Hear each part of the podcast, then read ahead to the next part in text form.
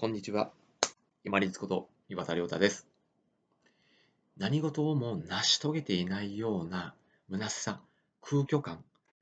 を感じる方、ぜひこのように考え方を変えてみませんか？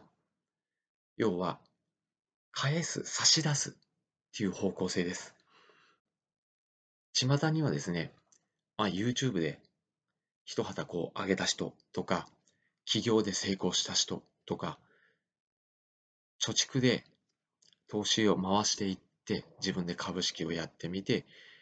早期にファイヤーした人とかですねそういうふうにこう成り上がったような一時的にすごくこ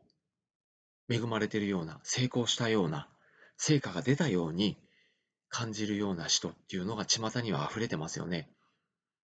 確かにそういう方も努力をしたでしょうし何かこういろいろ試行錯誤しながら頑張られた方々とは思いますけれども、そういう特殊な方々っていうのはもう本当に稀なんですね。一般市民っていうのは何事かを何か体制して成し遂げるとか、そういうところまではなかなか行き着かないのが普通なんです。けれども、差し出す、周りの人に返していく、還元していく、この考え方を持つことによって、今までだったら、要は自分が例えば会社勤めをしていたり、何かこう物事チャレンジをしていてもうまくいかない。要は帰りがない。自分に帰りがないっていうところばっかり見ていたので、こう不満が出て、その不満が虚しさとか空虚感とか、そういったところにつながっていくんですね。でも、自分が今持っているもの、もしくは経験してきたこととか考えていることとかを、ちょっとずつ周りに返していこうと思って差し出していく。おこがましいかもしれませんけれども、差し出していく。与えていく。うん、この言い方もちょっとこう、差しがましいかもしれませんけれども、まあ、もし受け取っていただければっていうことで返していく。そういうつもりで行動していると、返していく場所とか量って膨大になってくるじゃないですか。で、自分が経験しているものとか、できるものっていうのは限られてますよね。だからこそ、やってもやっても差し出し足りないんですよね。これ状態になってくると、要は自分が差し出す量が少ないのに、お給料とか、あとはありがとうのお言葉とか、そういったものが返ってくるものがすごく多く感じるようになるんですよね。そうすると、今度はまた、あら、もうちょっと返さないかんなっていうふうに逆の循環が出てくるんですよ。冒頭にお話ししたその足りないっていうところになると、自分がもらうとか、名声を得るとか、評判、承認されるとか、何か体制してお金が入ってくるとか、自分が得る方にばっかり意識がいっていたところでは、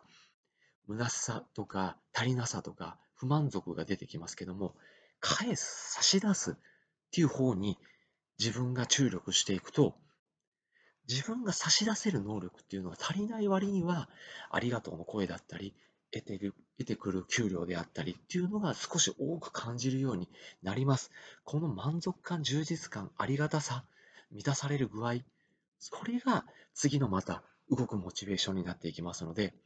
何事を成し遂げなくてもいいんだというところで、ぜひ納得していけるんじゃないかなと思います。特に若い方々、10代、20代の方々がですね、30に入るまで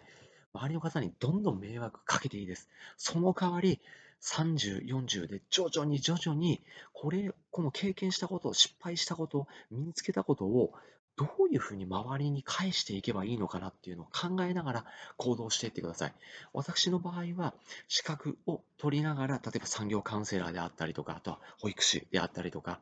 そういったものを取りながら、